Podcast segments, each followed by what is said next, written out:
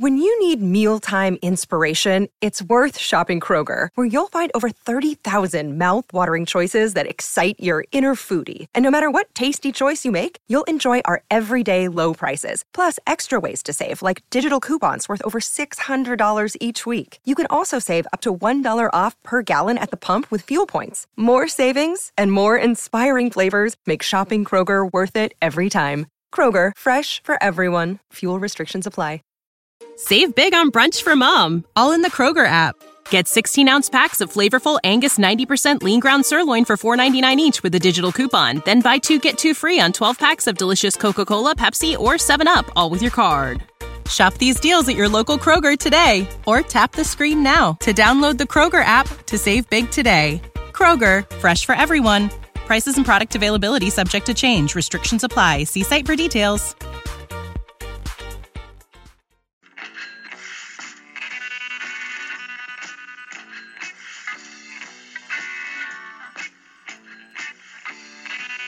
Tuned in to the 49ers Rush podcast, and here is your host, John Chapman.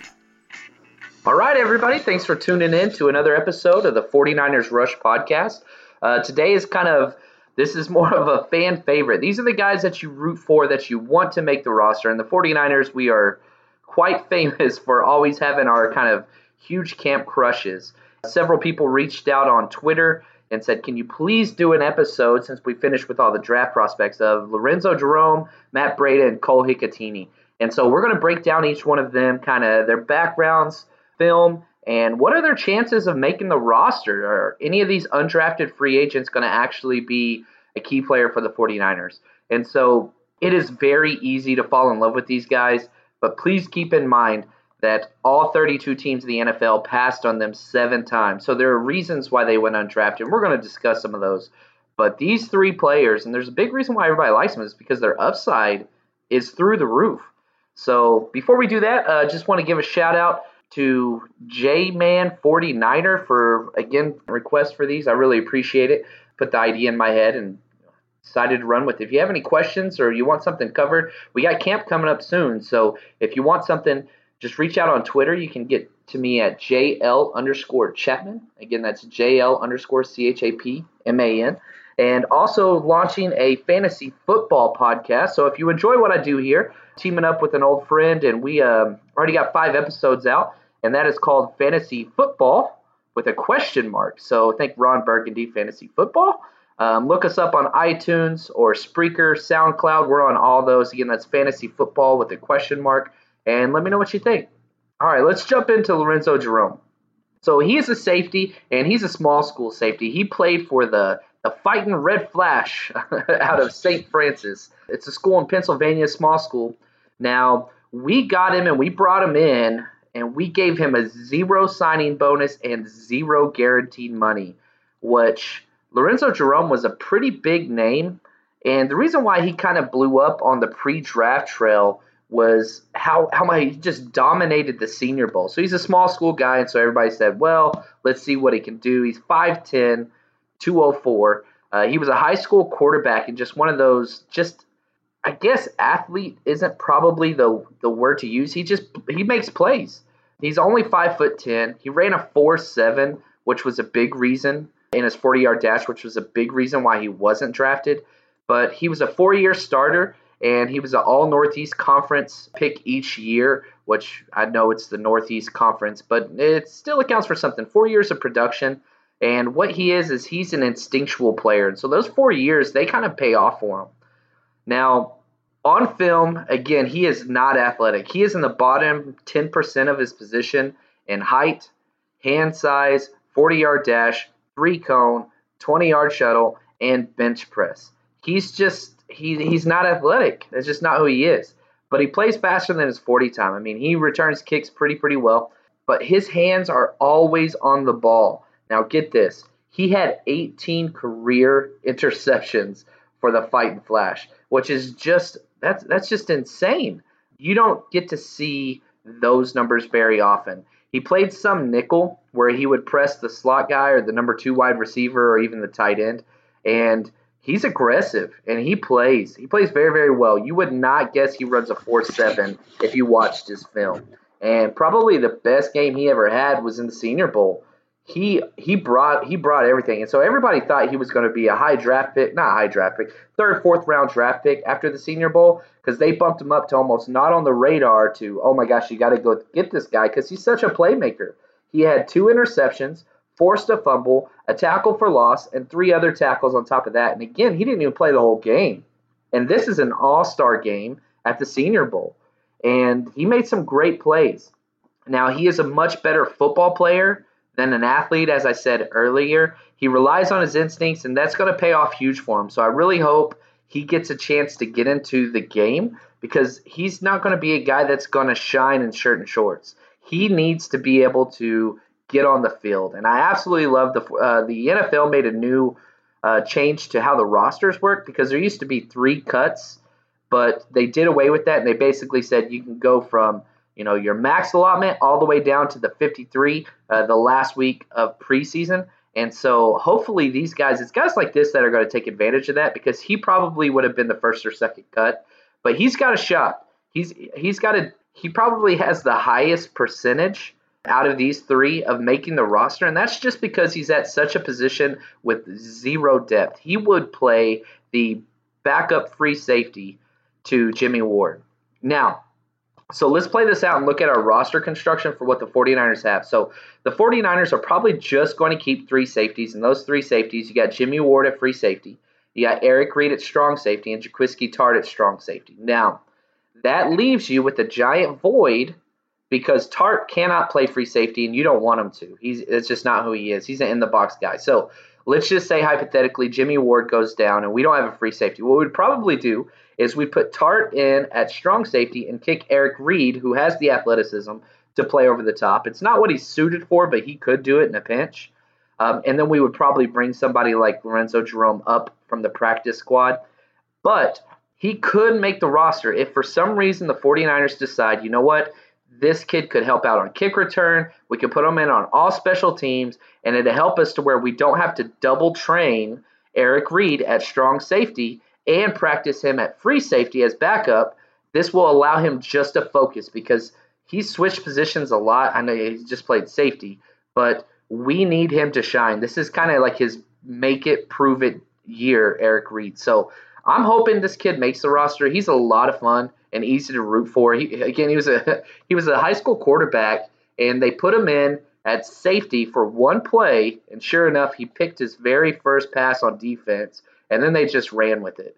And so that that's a big reason why he went to such a small school. One is just his size and speed, but anybody that puts up that kind of production, 18 career interceptions, he's got a future. So hopefully he gets a chance. He went to a smart team because there's no free safeties on our roster besides one. So hopefully he gets some playtime.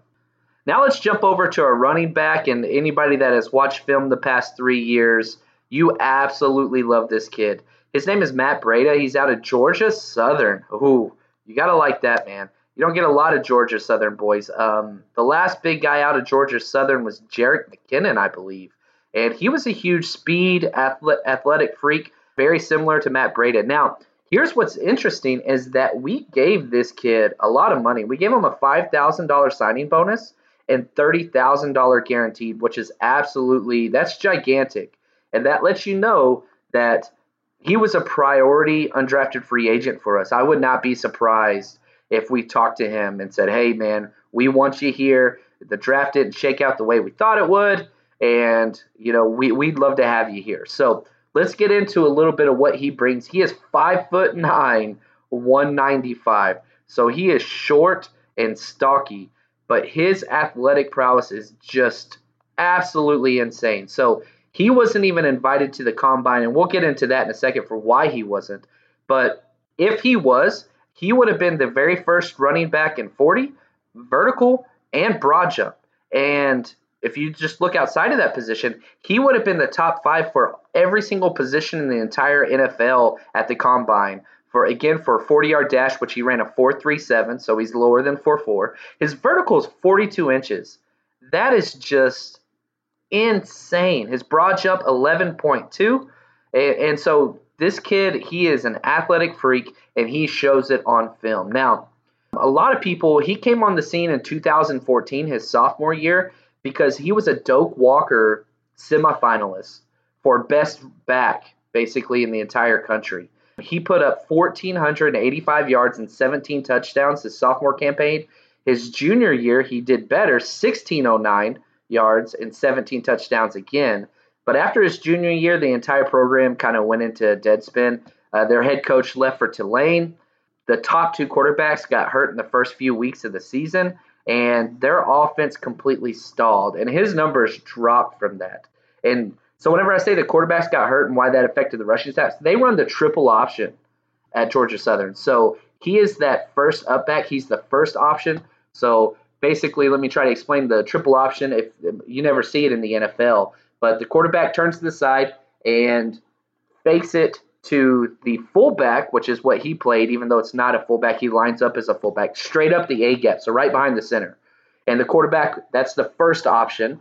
The quarterback keeps it and runs off the edge, the tackle, and the quarterback can keep it, which is the second option. But if they close in on the quarterback, he pitches it out to a halfback, which is the third option. So that's where the triple option comes from. And he did all the dirty work. The majority of his runs are straight up the A gap. And he dropped big time. So in 2016, he only totaled 646 yards and three touchdowns. And so things just did not go well there.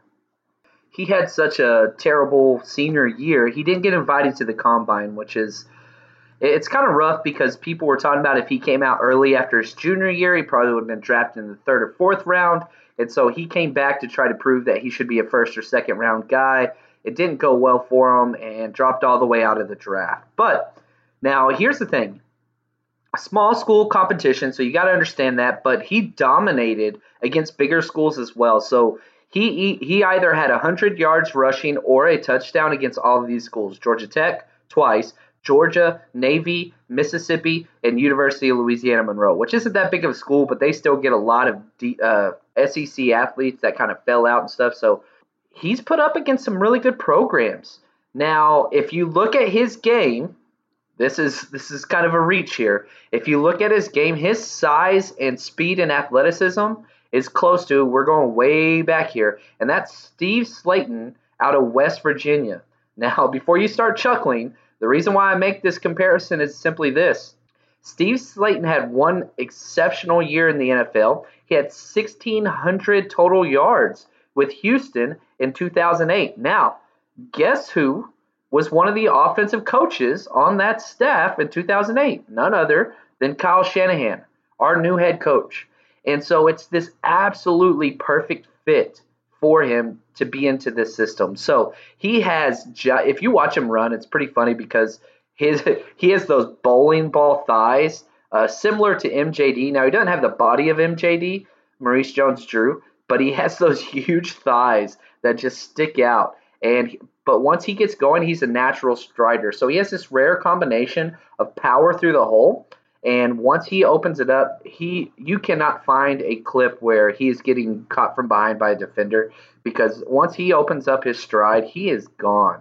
Now, as I said earlier, he was usually the first option in the triple option, so he's running straight up the middle almost every, probably about 75% of his carries are straight up the middle. And whenever he's going through the line of scrimmage, he is behind his pads, which is what you want to see.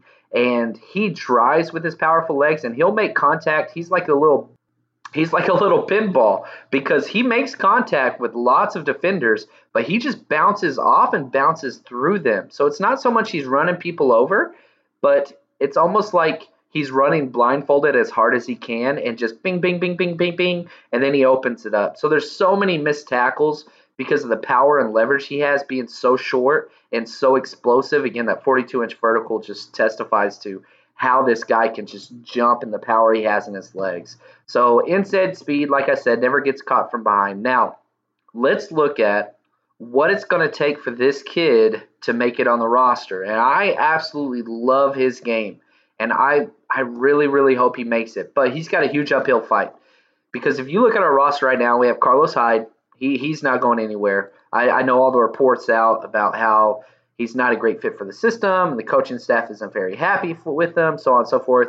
That's I'm telling you right now. As soon as the games start going, that's not going to be an issue. That kid plays all out. I'm so high on Carlos Hyde. I really think he's going to be great. Now, we also signed Tim Hightower, who you say whatever you want, and I know he's old, but he is a person that you can rely on and will do exactly what you ask for him. Then you got Joe Williams, who's an absolute lock, who we traded up to get, and we even traded for Kapri Bibbs. Now, the trade for Kapri Bibbs, not too worried about. I don't think Kapri Bibbs is actually going to make the roster. I think we took on that salary to make the trade happen. And then we also have this beast fullback, Kyle Juszczyk. So let's look at how many people we expect to keep. In 2016, the Falcons under Shanahan, they only kept three running backs and one fullback. And almost all roster projections, I would say that you don't want to take more than three running backs. So let's look at you got Hyde, Carlos Hyde, and Joe Williams. They're locks. So that leaves a lot of people fighting for that last spot. You got Kapri Bibbs, who's new. You got Tim Hightower, who's new. And now you got Matt Breida. And so one of those three guys is going to steal this spot. Now, what Bibbs has kind of going for him is he is that perfect third down scat back and he's had a lot of playing time in Denver's system. Then you look at Tim Hightower; he's kind of a jack of all trades, ace of none, which I think, yeah, I, would probably say Carlos Hyde is almost a king of all trades, ace of none. And then we got Breida, so we'll just have to see what happens. I don't see him carrying four running backs. It's going to be whoever can come out, hold on to the football, not fumble during the preseason and training camp, and who can show explosive plays. Now, if we're looking for explosive plays, that's going to be Breida's game. So he's going to have to break something open to where everybody says, you know what, we have to make a spot for this guy. Having said all those things, I'd put him at about a 30% chance to make the roster. And I really do think that we will be able to. The, the value for running backs is so cheap. I think he is a great practice squad candidate if he does not make the roster. And if somebody gets hurt or something like that, we could bring him up later, which would probably be best for him because I don't think he's going to be ready. All right, let's move on to our last person we're going to talk about today, and that's Cole Hikutini, the tight end out of Louisville. And he got the most money signing bonus up front. We gave him $10,000 signing bonus and $20,000 guaranteed. So he comes in as kind of the big priority guy, which, you know, he's a hometown kid. He's from Sacramento. He uh, grew up there, and he only played one year of high school football, and that was at Pleasant Grove, the Fighting Elks. Um, but he's a big kid. He's a move tight end. He's 6'4, 247. And whenever you look at him, you don't really think a lot of athlete. If you go back and watch his pro day or any of his interviews, he's not that like jacked up athlete. That's just not who he is. He, he's not very intimidating looking, but he can jump and he, he loves to go get the ball. So he had a pretty rough route getting to the NFL because, again, he only played one year of high school football.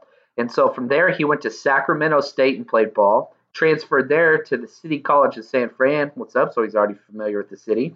Then Louisville picked him up for his junior and senior year. Now, his first year, he wasn't a key contributor. He had some decent numbers. But last year, he led the Louisville Cardinals in receptions with 50 touchdowns, eight and was second in receiving yards. Now, keep in mind, Lamar Jackson won the Heisman there, and he was almost his he was his primary target. So the kid's played in a lot of big games, and he's put up some great stats. Now, he would have been drafted. He was going to be drafted.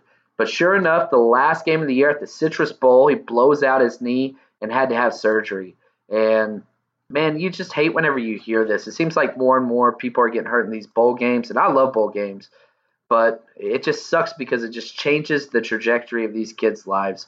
I'm not going to be shocked if we see more and more people like Leonard Fournette and McCaffrey sitting out of bowl games, especially people that have their draft, draft stock solidified. Now, he came back and he was only running for one week before his pro day. So he wasn't invited to the combine just because he, he, couldn't do anything. And so he ran at his pro day after one week of rehab, and he ran a 4.78 and a 4.81. And this just everybody said, nope. For a move tight end, a guy that you can move around, split out wide, put in the backfield, you need more speed. But I think that he's probably closer to the low 4.7 range, maybe 4.6. But it just it's just such a bummer for this kid. But he's got a pretty good attitude about it. And if you watch the interviews and listen to him talk, he, he doesn't seem to have too many regrets. And man, I, I'm rooting for this kid. He's a lot of fun to watch on film. And so I said he's a move tight end. He played off the ball most of the time. So what I mean by that is you have your center guard tackle, and usually your tight end lines up right next to your tackle with his hand on the ground. They didn't do that in Louisville.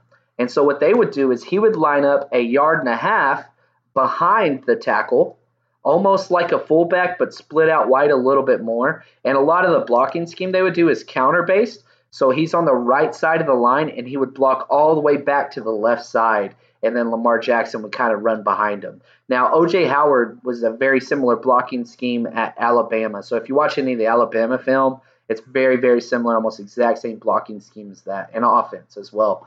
Now he excels at the jump ball, and that's kind of who he is. Think Jimmy Graham, super poor man's Jimmy Graham. Looks like a basketball player out there, but can high point it, and he has great hands. Like he is a natural hand catcher.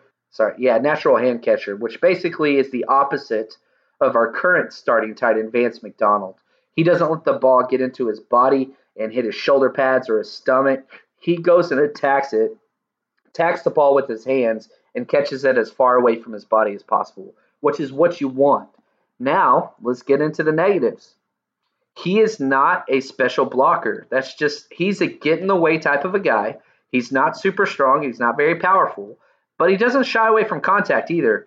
You're just not going to see him driving guys out of a hole or pancaking blockers. So he's the opposite of Kittle in this regard. So he can catch the ball, which Vance has had a hard time doing, and he can block, but nothing like Kittle. So the one thing that I saw in his game film that he was the best at, and that was running a tight end option route. Uh, and what an option route is, is is very simple. You can do a number of things. So he would release from the tight end position and get about seven yards upfield to where the zone linebacker is dropping into coverage. And basically, where that linebacker is, you're going to read his position and break away from him. Okay, so if he's outside, then you're going to break inside. If he's inside, you're going to break outside. If he's dropping back, you're going to sit it down and almost run a curl route. And he was spot on with this. And probably the reason why he led in receptions for Louisville is you had the quarterback, Lamar Jackson, the Heisman winner, back there dancing around as people are trying to kill him. And he would just lock on and wait for Cole Hikutini to come open because the guy could read coverage against the linebacker, which is such a mismatch and just boom, boom, boom, just seven, eight yards, just pop, pop, pop, pop, pop. And then eventually, when the safeties were in single high coverage, man, he'd break one down the seam. And so he's a he's a player. He played great in big games. My biggest pet peeve with him is anytime he doesn't catch the ball, he gets up and complains to the ref about pass interference, which just pisses me off. I hate seeing that as a competitor. You just get up, you focus on yourself, don't focus on the other guys. But Anyway, that's neither here nor there. Now let, us see what does this guy have to do, Cole Hikutini, what does he have to do to make the roster? And I'll say this: the number one thing that he has to do has nothing to do with him, has to do with George Kittle. So what Cole Hikutini needs is for Vance McDonald to be off of this roster.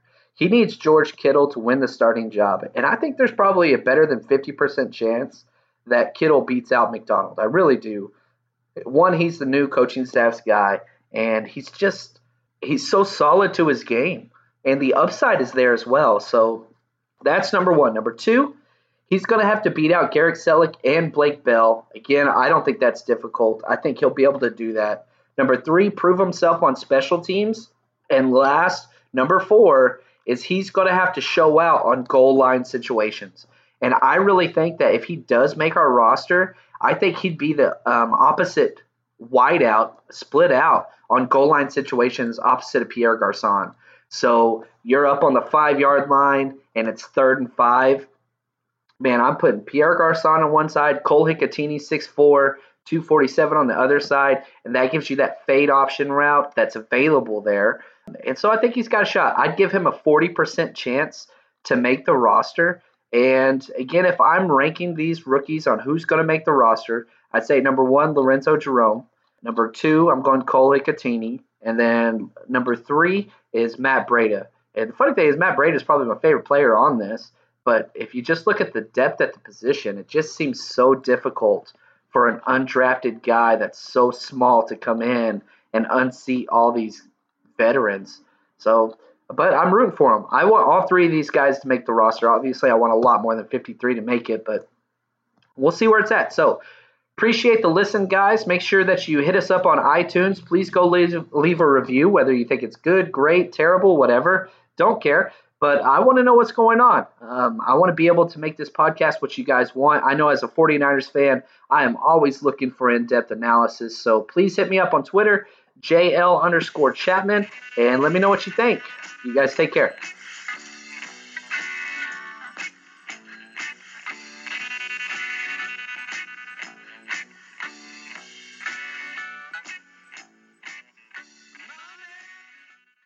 Save big on brunch for mom, all in the Kroger app. Get 16 ounce packs of flavorful Angus 90% lean ground sirloin for $4.99 each with a digital coupon. Then buy two get two free on 12 packs of delicious Coca Cola, Pepsi, or 7UP, all with your card. Shop these deals at your local Kroger today or tap the screen now to download the Kroger app to save big today. Kroger, fresh for everyone. Prices and product availability subject to change. Restrictions apply. See site for details.